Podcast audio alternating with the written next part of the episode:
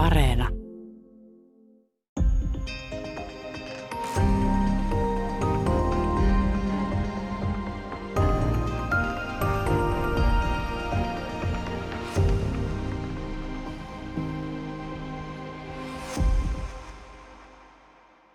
Hyvää päivää. Täällä on tänään vieraana suomen kielen dosentti Rea Peltola. Me puhutaan kielestä ja eläimestä. Um, filosofiassa voisi vähän kenties kummastuttaa jo otsikko, koska um, antiikin Kreikassa siis ihmistä on määritelty, että ihminen on puhuva eläin tai että ihminen on poliittinen eläin, joten tämä puhuva eläin kieltä ja eläimyyttä ei oikein yleensä ainakaan länsimäisen filosofian historiassa käsitellä samaan aikaan. Ää, onko jotain tapahtunut juuri nyt vai onko tämä tällainen ikään kuin pohjavire, joka on jäänyt huonommalle huomiolle, vähemmälle huomiolle? Joo, tilanne on varmaan kielitieteen puolella ollut aika sama, että eläimyyttä ei yleensä ole sisällytetty kielen, ihmiskielen tutkimukseen ja kieli on määritelty lähtökohtaisesti ihmisten keskeiseen vuorovaikutukseen kuuluvana elementtinä. Mutta tässä teoksessa Kieli ja eläin meillä on lähtökohtana ollut, tai me testataan uutta lähestymistapaa kieleen. Ja ehkä tässä on sellainen pohjavire, että muissa humanistisissa ja, ja yhteiskuntatieteissä on jo jonkin aikaa kiinnostuttu – ihmisen ja eläimen suhteesta uudella tavalla ja sitä on purettu ja määritelty uudestaan ja, ja annettu sille uuden tyyppisiä kuvauksia. Ja kielitiede ehkä ei tähän ole vielä kovin voimakkaasti lähtenyt mukaan juurikin sen takia, että, että kieli on nähty tämmöisenä ihmisille kuuluvana ja ää, aineksena, niin, niin tässä me testataan, että voisiko kieltä kuitenkin myös lähestyä sellaisena lajien väliseen, välisiin yhteisöihin kuuluvana ää, tekijänä. Mä, tietenkään tarkoitus tässä ei ole, eikä, eikä ole tavoitteena eikä syytäkään kieltää ihmiskielen erityisyyttä kommunikaatiojärjestelmänä. Se on e-, erityisen kompleksiseksi kehittynyt viestintäjärjestelmä ja sitä sinänsä ei, ei tässä kyseenalaisteta, mutta, mutta katsotaan, että – mitä sitten kielessä tapahtuu, kun, kun me kuitenkin puhutaan eläimille ja eläimistä, niin miten se näkyy kielessä? Onko tärkeää tuota, kuvata tätä jollakin lailla interaktiona tai tällaisena, tuota, no siis sosiaalitieteissä on ollut jonkinlainen, ää, jonkinlainen diskurssianalyysi, on ollut vallalla jotenkin moniakin vuosia, ehkä vähän kadonnutkin täältä, mutta tota, onko kuitenkin tärkeää katsoa tätä vuorovaikutuksena, koska ää, paljastan kirjan juonta, koska tässä on kommunikaatiota koiran ulkoiluttajien leikkien ja muiden kanssa, joka on tällainen tarkka notaatio siitä, että milloin puheessa on tauko, milloin näytetään vaikka, että tuolla on jotakin, niin tuntui siltä, että se koira vedätti tätä isäntäänsä tai, tai emäntänsä isäntänsä tässä tapauksessa aivan yhtä paljon, ellei enemmän. Se oli aloitteellinen ja, ja siinä oli sellaisia säännönmukaisuuksia ja mä luovutan puheenvuoron sulle. Onko tota, tämä tällainen ikään kuin interaktiossa toimiminen, niin onko se keskeinen tapa, millä ihmiset ja ainakin jotkut muut eläimet, seuraeläimet keskustelee tai kommunikoi? Joo, no tässä tulee tosiaan hyvin voimakkaasti kielen äh, vuorovaikutuksellinen äh, ulottuvuus esille. Ja oikeastaan tässä on taustalla ehkä myös sellainen pohjavire, jonka olisin äsken voinut mainita, että, että silloin kun kieli on määritelty kovin suppeasti nimenomaan ihmisten väliseen vuorovaikutukseen tai ihmisten äh, ilmaisuun äh, soveltavaksi välineeksi, niin, niin silloin on ehkä määritelty kieli sellaisena äh, aika aineettomana äh, tekijänä myöskin. Mutta nyt viime, viime vuosikymmeninä jo jonkin aikaa tässä on, on kiinnostuttu yhä enemmän kielen, siis ensinnäkin puhutusta kielestä ja sen myötä kielestä aidossa arkivuorovaikutuksessa. Ja silloin tietenkin tulee esille kielen kehollinen puoli. Se, että tämä meidän verbaalinen kieli, meidän sanat, lausumat, ne itse asiassa ei ole irrallaan meidän, meitä ympäröivästä tilasta tai meidän kehosta tai toisten kehoista. Et ne on hyvin niin kuin, erottamattomia myös tästä viestintäpuolesta. Ja tästä tietenkin aukeaa sitten näkymiä siihen, että mitä sitten, jos siellä onkin toisena osapuolena vuorovaikutuksessa jonkun toisen lajin edustaja. Voisiko nämä vuorovaikutuksen välineet olla sitten käytössä myöskin, myöskin silloin? Ja tietysti ihmispuhujat ää, olettaa, että se toinen osapuoli, ei-inhimillinen, ei ymmärrä kielellisiä merkkejä samalla tavalla kuin, kuin ihmispuhujat. Ja se näkyy myös niissä muodoissa, joita me käytetään, kun puhutaan ihmisille, anteeksi eläimille. Mutta, mutta toisaalta ehkä sitten näkyy myös sellainen oletus, että nämä muut kielen ulottuvuudet, keholliset, ö, fyysiset, on ehkä er, ymmärrettävämpiä heille. Mitä tällaisia voisi olla, koska siis... Um, kieltä voi tietysti lähteä, siis, tai siinä on monta koulukuntaa, miten kieltä voi lähestyä. Jokin strukturaalisten analyysi saattaa lähteä siitä, että kieli kokonaan perustuu ikään kuin poissaoloon. Voidaan puhua jostakin, joka ei ole paikalla, mutta otetaan täysin vastakkainen esimerkki taas, että kielellä voidaan osoittaa, että tuossa on jotakin ja pysytään vaikka tämän koiran perässä tässä näin, tuossa on pallo ja siis ihan indikaattorina näyttää index etusormella, että, mm. tota, että tuossa on tuollaista ja jotenkin sitten ikään kuin esimerkiksi aloittaa leikki tai jokin, ja tämä on ihan yhtä suuressa määrin kielellistä toimintaa, siis myös tällainen ikään kuin osoittaminen ja muu, joista kai kuuluu aika voimakkaasti äänen sävyt ja, ja tämän kaltaiset asiat.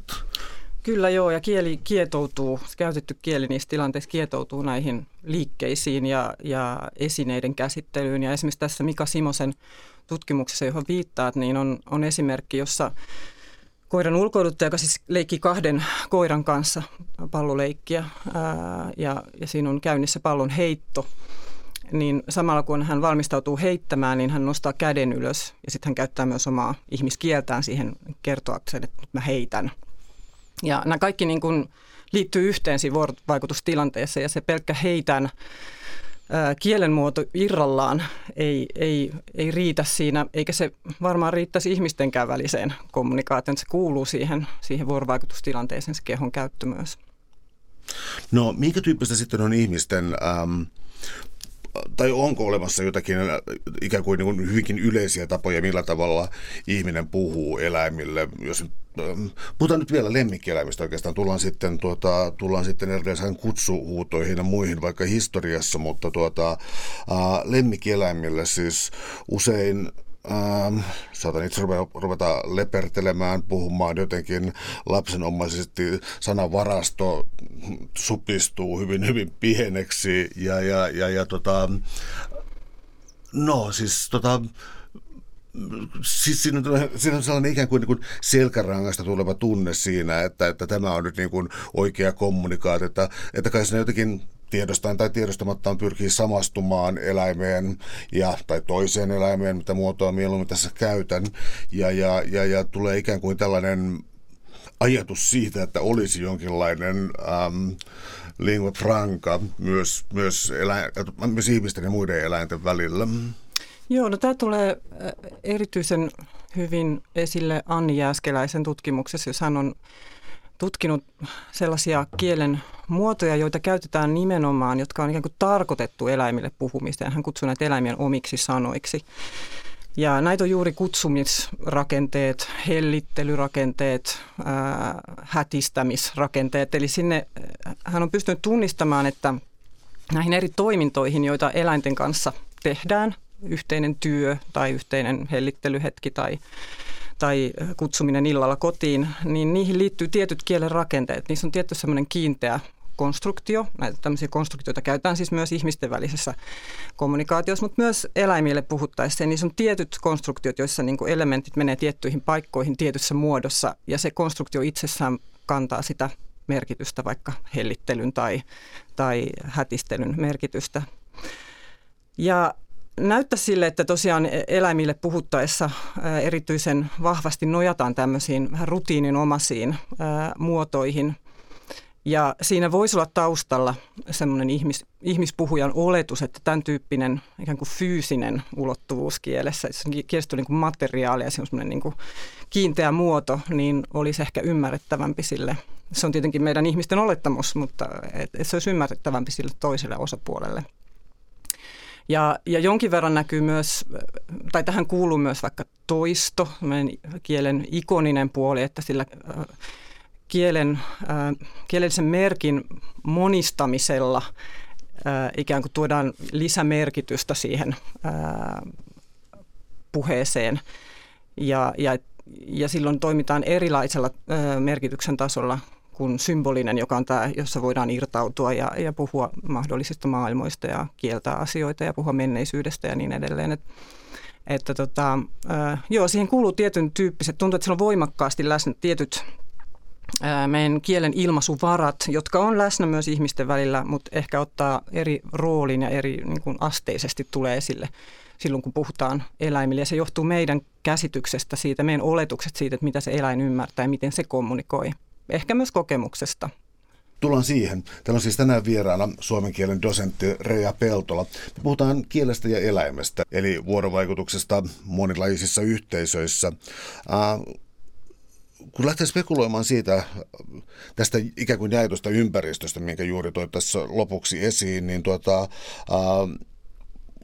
siis on luonnontieteellisesti täysin perusteltavissa ajatella siis se, että mehän suun, me tiedetään jo niin kuin aika paljon, eli siis me tiedetään, mitkä eläimet on saalistajia, mitkä aistit on tärkeitä ja ää, mikä on pentujen leikkiä, joka on niin kuin selvästi tuota, jonkinlaista harjoittelua mahdollisesti, tai sitten ihan puhdasta mielihyvää, mistä sen tietää, ja, ja sitten tosissaan olemista, ja mä en lähtisi siis kutsumaan näitä millään tavalla ikään kuin siihen, että projisoidaan ihmisten piirteitä, vaan ihan siis katsomalla, miten eläin toimii, niin ää, e, no, antais, ihan vaan katsomalla, että miten eläin toimii, niin kyllä siinä on siis sen kaltaisia laajoja osuuksia käyttäytymisessä, jotka on selkeitä, eivätkä siis mitään sellaista antropomorfista haihattelua, minkälaisen leima voi sanoa, kun kertoo, miten oma lemmikki on niin saamarin fiksu. Joo, siinä oikeastaan joo, kieli on tässä aika keskeisessä asemassa myös, koska kielessä on ajateltu, että, tai kielestä on ajateltu, että kun puhutaan, niin puhutaan ihmiselle. Jos puhutaan muulle kuin ihmiselle, niin sitten jotenkin tilapäisesti asetetaan toislajinen ihmisen asemaan, eli personoidaan ää, tai, tai ihmisen kaltaistetaan se toinen eläin.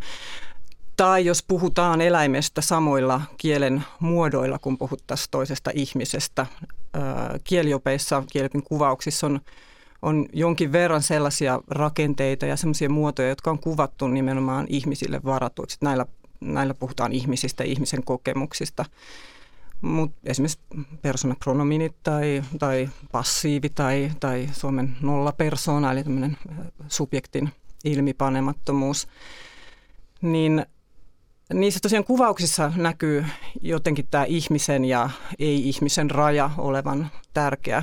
Ja, mutta sitten kun tutkitaan näitä rakenteita, ainakin nyt suomen kielessä, näitä mun mainitsemia rakenteita sellaisissa aineistoissa, joissa puhutaan eläimistä ja, ja yritetään ymmärtää, esimerkiksi etsitään selitystä, miten ne käyttäytyy, niin, niin huomataan, että itse asiassa näitä rakenteita käytetään ihan huomaamatta, ilman että se olisi mitenkään erityisen merkitty, että tunnusmerkkistä myös silloin, kun puhutaan muista eläimistä. Et tuntuu, tai mä olen tulkinnut näitä rakenteiden käyttöjä, muun muassa nolla persona niin, että siellä taustalla ei ole niinkään se, että nämä rakenteet, niihin olisi kieliopillistunut jotenkin ihmisen kokemus, vaan joku semmoinen kokemus, jonka ihminen voi sitten tunnistaa myös halutessaan ja tilaisuuden tullen myös toisenlaisessa eläimessä. Ja silloin kuvata sen toimintaa myös näillä rakenteilla. Eli, eli ähm, kieliopin kuvaukset tietysti on perinteisesti perustuneet aika usein normitettuun yleiskieleen, nyt ainakin suomen kielessä, ja, ja silloin se antaa tietyn kuvan. Siellä on tietyt rajat ja tietyt ää, ää, erikoistumiset niille muodoille, mutta sitten se ei ole aina sama se tilanne silloin, kun me puhutaan jokapäiväisestä kielenkäytöstä ja, ja siitä nyt esimerkiksi kumpuaa keskustelu siitä, että sano, saako eläimestä sanoa hän ja, ja niin edelleen. Että tämä on esimerkki sellaista normista, joka, jossa Suomen yleiskieli, normitettu yleiskieli eroaa kaikista muista meidän kielen käyttömuodoista.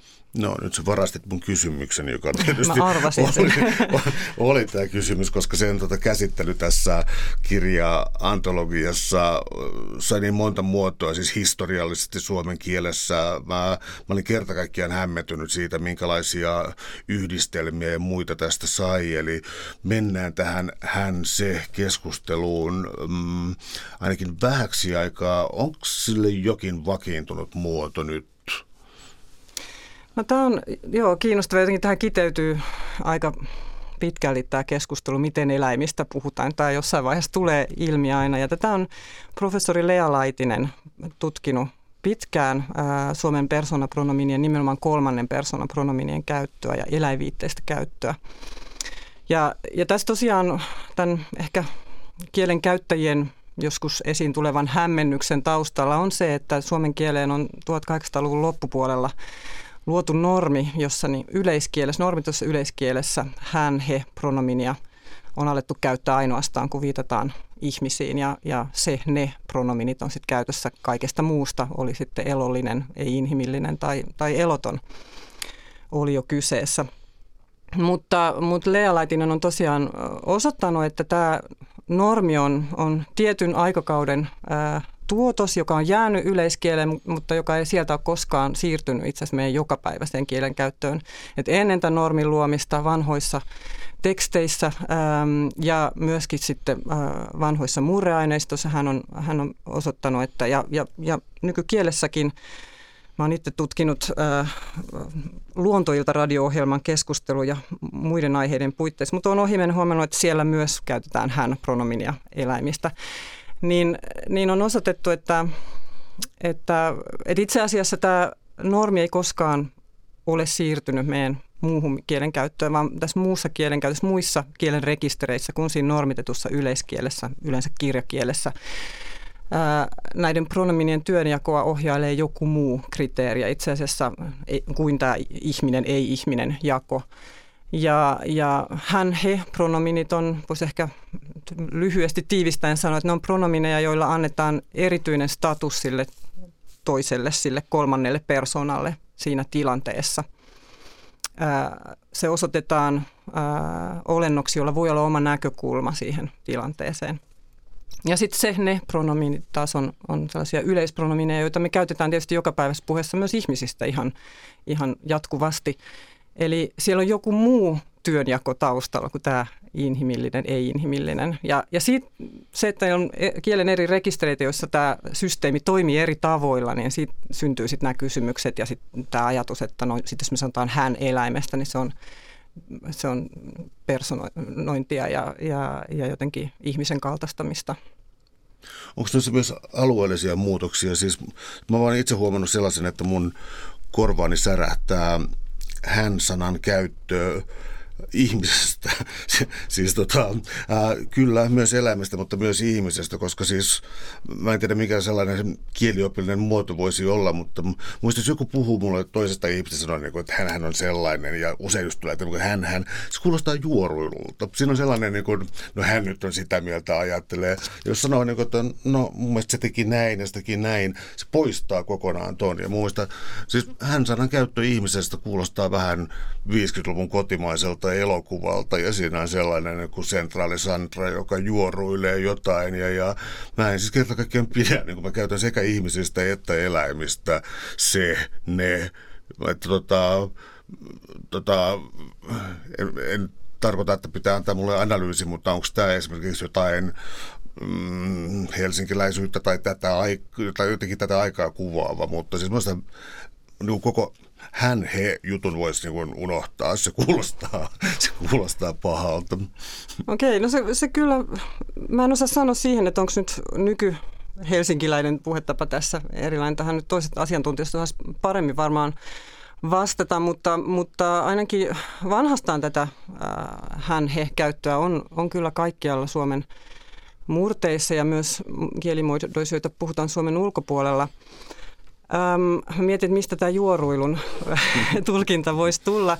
Voisiko se liittyä siihen, että hän, hän pronominilla on siis, äh, Lea Laitinen on tunnistanut hänin logoforiseksi pronominiksi. Eli se on semmoinen pronomini, jolla viitataan kolmanteen persoonaan ää, ja, ja sellaiseen, yleensä sellaisessa kontekstissa, jossa tämä kolmas persoona, tämä ei läsnä oleva ää, taho, ää, ajattelee tai puhuu. Ja referoidaan, siis siteerataan tämän kolmannen persoonan ajatuksia tai puhetta.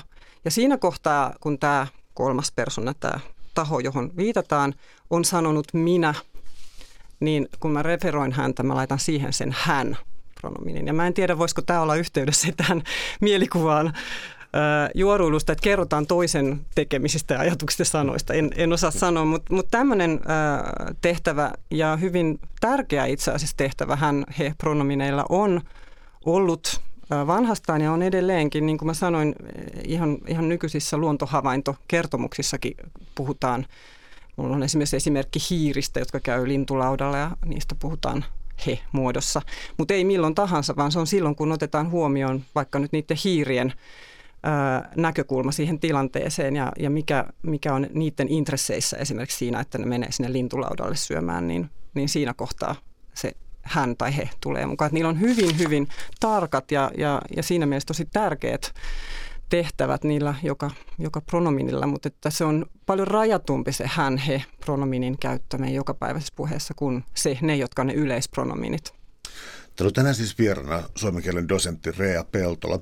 Me puhutaan kielestä ja eläimestä, vuorovaikutuksesta muiden eläinten kanssa.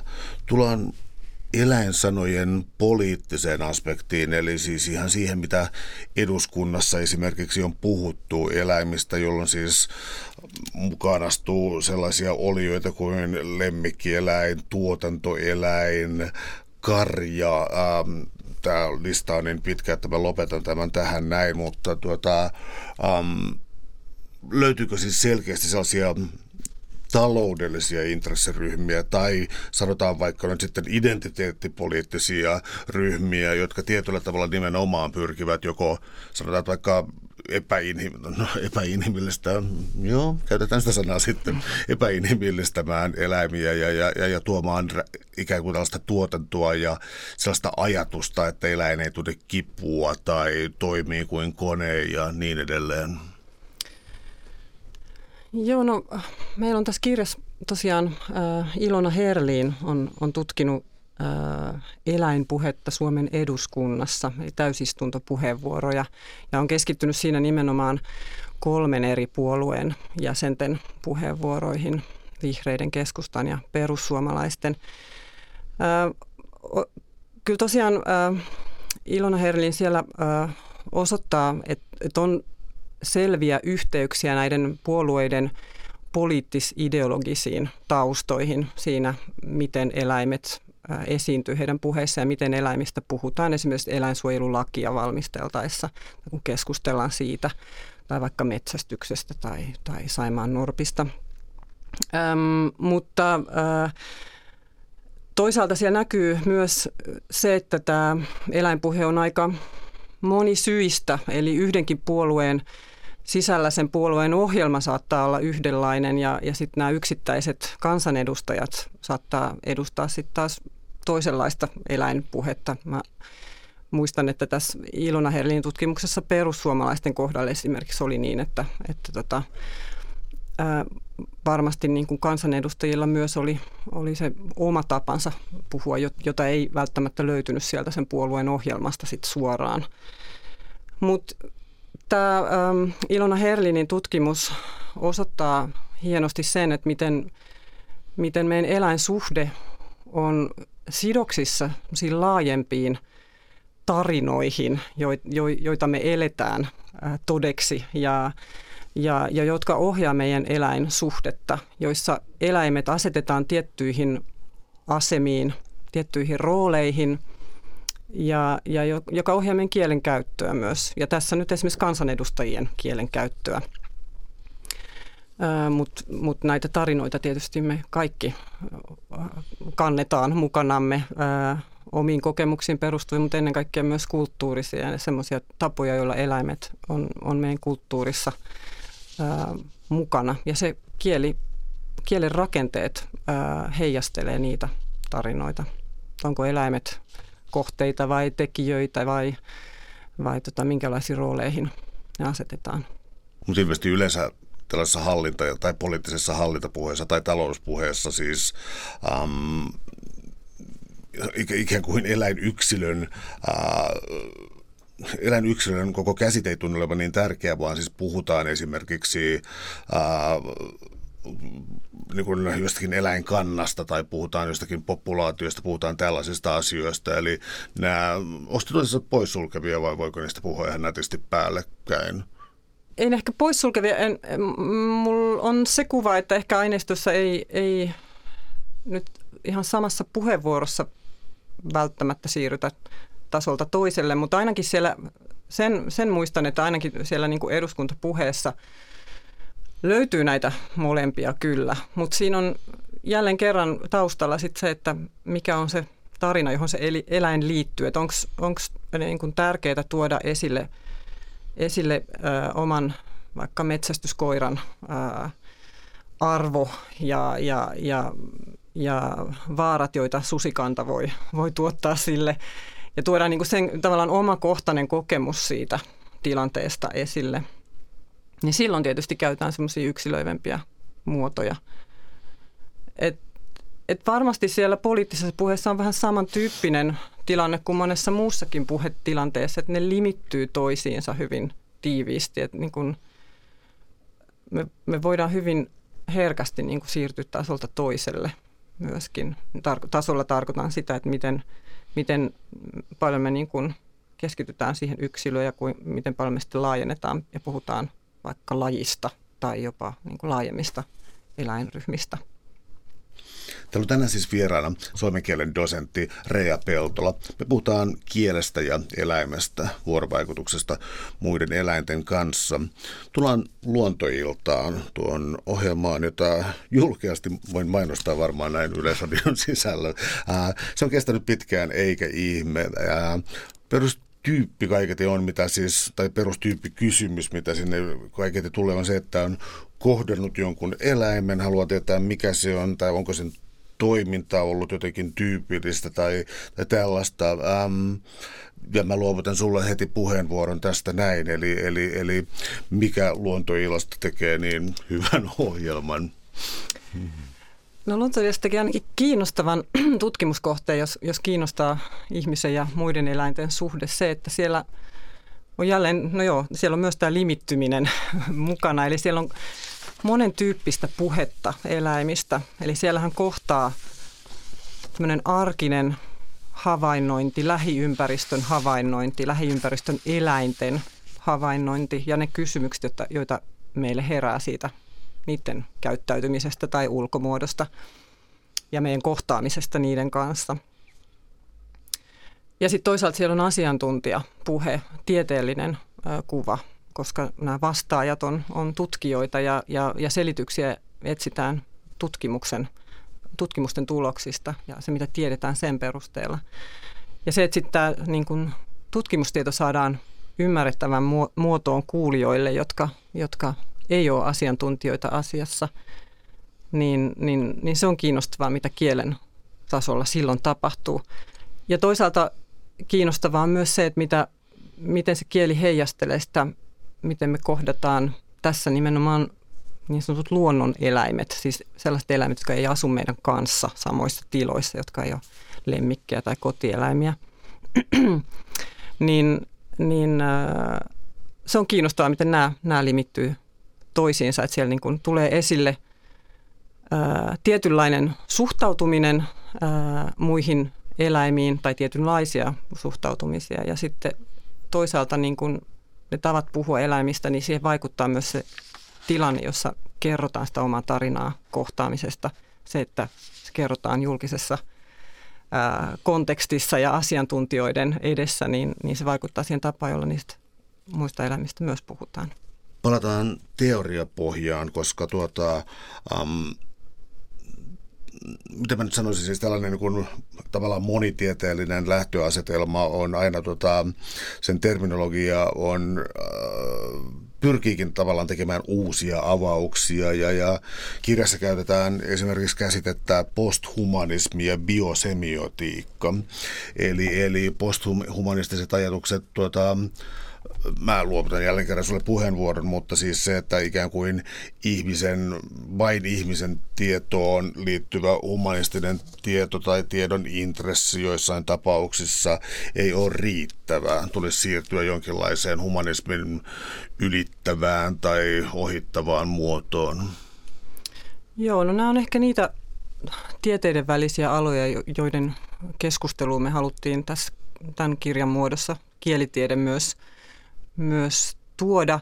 Eli, eli äh, ehkä meitä nimenomaan tässä kiinnosti se, että miten hyvin äh, tärkeä posthumanismin käsite kuin yhdessä muotoutuminen tai luontokulttuuri, siis se tapa katsoa ihmisen ja muun olevaisen suhdetta, äh, jossa ei olekaan ihan niin tarkkarajaisia eroja kuin, kuin mitä ehkä on äh, totuttu näkemään ja ennen kaikkea se, että nähdään myös ihmisen, ihmisenä oleminen ää, muiden, ää, muun elollisen vaikutuksen alaisena. Ja tästä tuli ajatus, että onko, voiko ihmisen kieli myöskin olla sellainen, siis tämä tietyllä tavalla viimeinen linnake, joka meitä erottaa. Voiko se kuitenkin olla myös, myös itse asiassa muiden lajien vaikutuksen alasena? Vaikuttaako se, että me jaetaan ää, tilaa ja, ja, ja, ja ollaan yhdessä, asutaan yhdessä, kohdataan muunlajisia, vaikuttaako se meidän kielen rakenteisiin ja kielen käyttöön? Se on oikeastaan se, musta, mä luulen se niin kuin keskeisin kysymys tässä kirjassa, jota me tutkitaan, joka yhdistää meidät posthumanistisiin keskusteluihin. Ja tietenkin näillä aloilla tai tässä tieteiden välisessä keskustelussa kielellä on ollut jo hyvin, hyvin tärkeä rooli ennen, ennen tai ilman kielitieteellistä näkökulmaa. Kieltä on tarkasteltu näissä yhteyksissä tavallaan semmoisena elementtinä, joka antaa muodon sille ihmisen erottautumiselle ja erilaisuudelle, jota on lähdetty purkamaan. Ja, ja, ja sikäli on kiinnostavaa, että, että miten sit kieli voi tämmöisessä yhteydessä, jossa sitä, jossa sitä suhdetta määritellään uudestaan, niin minkä roolin se kieli siinä ottaa? Onko kielellä jotain tehtäviä siinä, jos se ei olekaan enää se erillisyyden luoja? Ja, ja tosiaan näissä, näissä aineistoissa, joita me tutkitaan, niin, niin tulee – esille tämä kielen kahtalainen rooli, että kieli toki edelleenkin erottaa meitä sillä tavalla, että meidän ihmisten kieli on, on rakenteiltaan ja ominaisuuksiltaan erityisen kompleksinen tietyiltä osin. Ja sitten se kieli voi erottaa myös sikäli, niin kuin äsken tuli mainittua, diskurssin muodossa ne tavat, joilla me puhutaan muista eläimistä, voi olla sellaisia tapoja, joilla me erottaudutaan. Ja tämä tulee esimerkiksi siellä eduskuntapuheessa, puheessa, jota Ilona Herlin analysoi niin, niin esille. Mutta sitten tässä kirjassa kieli näyttää myös toiset kasvunsa, että, että kieli on myös, voi olla myös meitä muihin lajeihin yhdistävä tekijä. kun me kohdataan toisen lajin edustajia, me jatketaan puhetta, me ei lopeteta puhetta. Eli, eli puhe, kieli tulee meidän mukana siihen tilanteeseen, siihen kohtaamiseen. Siihen, se on meidän tapa toimia sosiaalisesti, eikä me voida sammuttaa sitä sillä hetkellä, kun toinen onkin toisen lajin edustaja. Ja kieli voi antaa muodon sille meidän kokemukselle siitä toisesta, toisen lajin edustajasta vuorovaikutuksen jäsenenä, osapuolena. Me pystytään kielen avulla osoittamaan sille toisen lajin edustajalle, että me otetaan huomioon hänet siinä vuorovaikutuksen, edusta, vuorovaikutuksen osallistujana, että me orientoidutaan häneen. Ja, ja toisaalta sitten silloin, kun me puhutaan eläimistä, niin, niin siinä, siinä mielessä muiden lajien läsnäolo vaikuttaa meidän kielen rakenteisiin, että, että me kielen avulla voidaan antaa muoto meidän kokemukselle siitä, että täällä tätä ympäristöä havainnoidaan ja sille annetaan merkityksiä myös mu- muilta tahoilta kuin vaan inhimilliseltä. Eli me voidaan tässä tulla siihen biosemiottiseen lähestymistapaan. Eli, eli on olemassa muitakin merkitystä rakentavia tahoja kuin vaan ihmiset ja niin kuin ihmisten kielelliset merkitykset. Ja, ja, ja sillä meidän omalla kielellä me pystytään antamaan semmoinen hyvin konkreettinen muoto sille meidän kokemukselle ja käsitykselle siitä, että, että niitä on, niitä muitakin merkityksen rakentamisen keskuksia. Ja, ja toisaalta myös ehkä käsittelemään sitä meidän kokemusta siitä, että meidän pääsy niihin muihin havainnoinnin ja, ja merkityksen rakentamisen tapoihin on rajallinen, eli, eli kielessä voi myös näkyä se.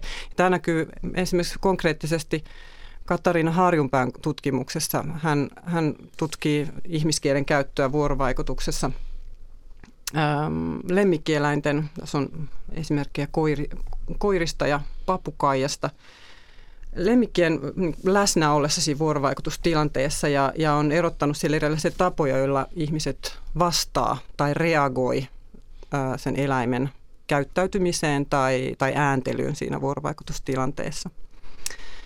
Ja, ja tota, siellä on ilmennyt, että yksi näistä ää, tavoista, hän erottaa kolme erilaista tapaa, joilla, joilla nämä aineiston ihmiset ää, kielellisesti reagoi tai vastaa toisen eläimen toimintaan tai ääntelyyn, niin yksi näistä tavoista on, on se, että, vast, että reagoidaan kysymyksen muodossa. Kysytään, mitä sä haistelet koiralta esimerkiksi. Ja, ja näin, tämä kysymysmuotoisuus tuntuu olevan aika tavallista. Ja mä oon itse asiassa havainnut myöskin, kun mä oon tutkinut luontohavaintonarratiiveja luontoillassa, mutta myös muun tyyppisissä aineistoissa, että myös siellä on, on tällaisia... Äm, sana, niin kuin sanallistetaan eläinten ajattelua ja usein tämä eläimen ajattelu tulee kysymyksen muodossa. Esimerkiksi vaikka on jonkin verran metsästystarinoita, vanhoja kertomuksia ää, ää, metsästyksestä, miten metsästettiin, niin siellä, siellä on hyvin tavallista, että nämä puhujat sanallistaa eläinten ajattelua ja vaikka kertoo, että Teeri ihmetteli, että mikä tuo on. Ja, ja esimerkiksi tällä tavalla niin kuin meidän kielen rakenteet heijastelee sitä, miten, miten me nähdään, minkälainen pääsy meillä voi olla, miten me voidaan, niin kuin, ää, mitä me voidaan olettaa sen eläimen taholta siinä tilanteessa ja, ja, ja, ja mitkä on sitten meidän rajat myöskin, että miten me päästään siihen. Eli joo, ähm, siinä mielessä avataan ovia tässä ja otetaan ensiaskelia kohti posthumanistista kielen tutkimusta, että et mietitään sitä, miten tällaisessa tämmöisessä keskustelussa, tämän tyyppisessä niin kuin tutkimuksessa, minkälaisen tehtävän kieli voisi saada. Mä Toki en tarkoita, että kun vaan kuunnellaan tarpeeksi korkeita taajuuksia, niin sitten sieltä yhtäkkiä löytyykin eläinten kieli, joka olisi suoraan ihmiselle havaittavissa. Mä en tarkoita sitä, sanotaan tämän varmuuden varata. Mutta äh, kuinka voidaan ottaa huomioon sellaisia, että että koko tämä niin tavallaan ajatus siitä, että ihminen ja muut eläimet voivat ikään kuin, tai varmaan mennä Heideggeriin, niin kuin asuvat samaa maailmaa ja jakavat siis samaa, samaa ympäristöä. Se perustuu sellaisiin tiettyihin asioihin, että, että esimerkiksi nisäkkäillä nyt on siis niin, niin, niin selkeitä ää, toimintamenetelmiä maailmassa, että olisi omituista, että niiden välillä ei olisi mitään. Mutta entä sitten sellaiset asiat kuin infrapuna näkeminen, jollain linnuilla magneettikentän aistiminen, ähm, hyvin korkeat taajuuksiset äänet, joita, joita ihminen ei voi tietää, niin tuota, onko tällaista tutkimusta tehty vai meneekö se jo ihan biologian tutkimukseksi? Joo, no sen tiedän, tällaista tutkimusta on tehty paljon ja, ja, ja, ja, ja todella kiinnostavia tuloksia on tullut, mutta se on tosiaan eläintieteilijöiden ala ja, ja meidän kirjassa nyt ei siihen, siihen puututa.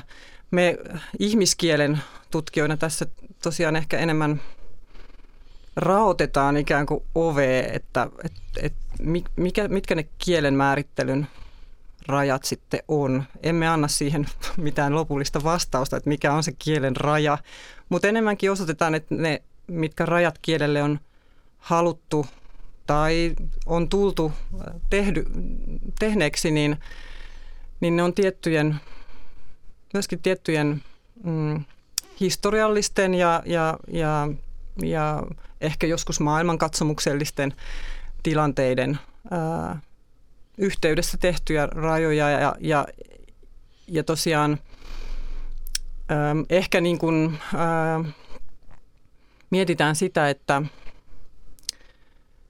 onko ihmisen kieltä tarkoituksenmukaista aina jotenkin ää, kuvata sen avulla, mitä muiden viestintäjärjestelmät ei ole. Ikään kuin lähestyä, koska kielentutkimuksen näkökulmasta se on ehkä usein ollut niin, että, että osoitetaan sitä kiel- ihmiskielen erityisyyttä ää, sanomalla, että muiden lajien aivot ei riitä siihen ja niille ei ole tätä ja se, että niiden viestintäjärjestelmät ei ole tätä ja tätä, vaan äm, niin, ehkä voisi tässä kielentutkijoina niin kuin, ää, ää, me pohditaan sitä, että, että kun nyt jo pelkästään se, että mitä me sisällytetään kieleen, onko, onko kieli vaan se hyvin abstrakti systeemi vai kuul, sisällytäänkö me siihen myös nämä fyysiset ulottuvuudet, mikä nyt niin tällä hetkellä on aika, aika yleinen käsitys kielestä, niin,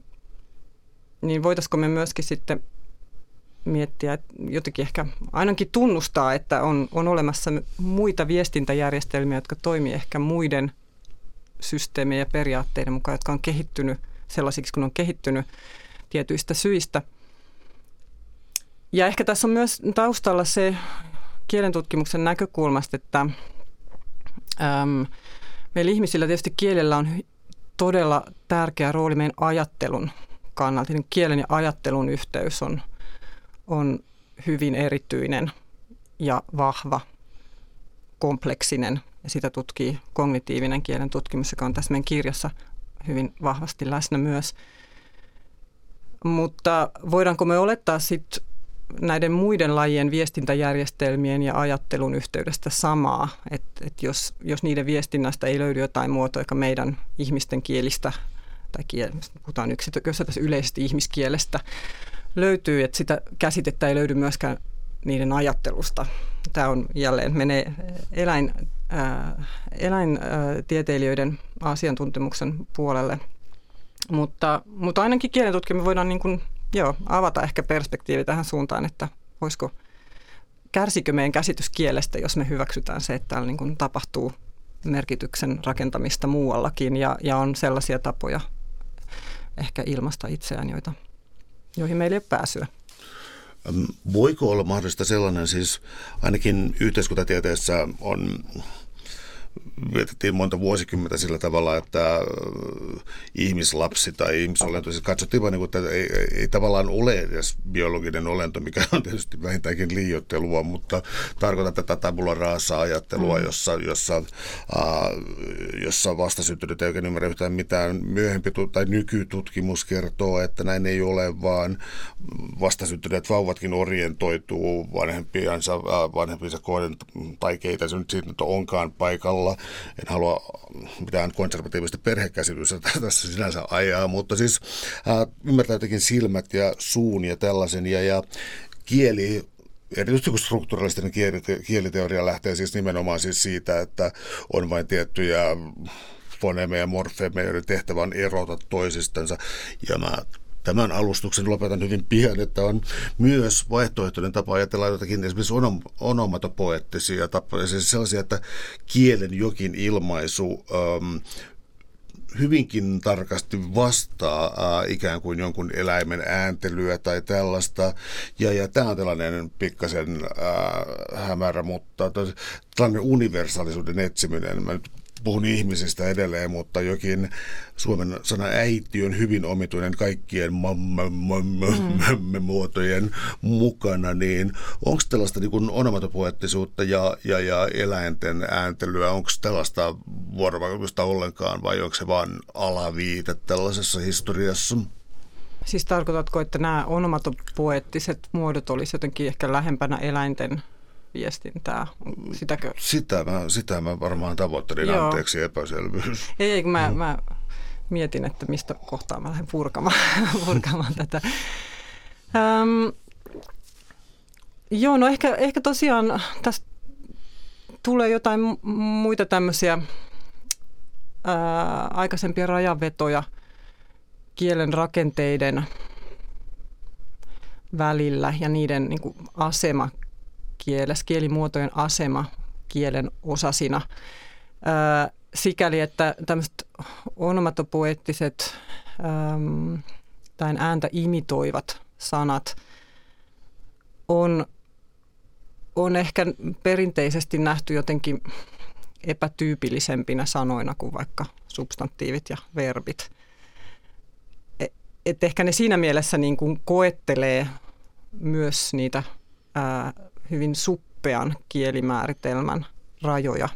Mutta, mutta siis nykypäivänä näistä tämän tyyppistä sanoista on, on kyllä jo paljon tutkimusta. Muun muassa meidän kirjassa mukana oleva Anni Jääskeläinen on, on väitellyt tämän tyyppisistä kieli, kielen muodoista ja rakenteista. Eli niistä kyllä nyt jo tiedetään aika paljon ja, ja tiedetään, ja Anninkin tutkimuksessa käy ilmi, että nämä on hyvin keskeisiä itse asiassa ihmis, ihmisenkin kielessä tämän tyyppiset äm, muodot. Mutta joo, niillä on siis ehkä historiallisesti jonkinlainen yhteys siihen niin kuin kielen rajoihin, siihen mitä ei ole ehkä aina sisällytetty siihen kaikkein ähm, keskeisimpään kielen ytimeen äh, silloin, kun on määritelty kieltä. Suuret kiitokset keskustelusta, Rea Peltola. Oli ilo. Kiitos.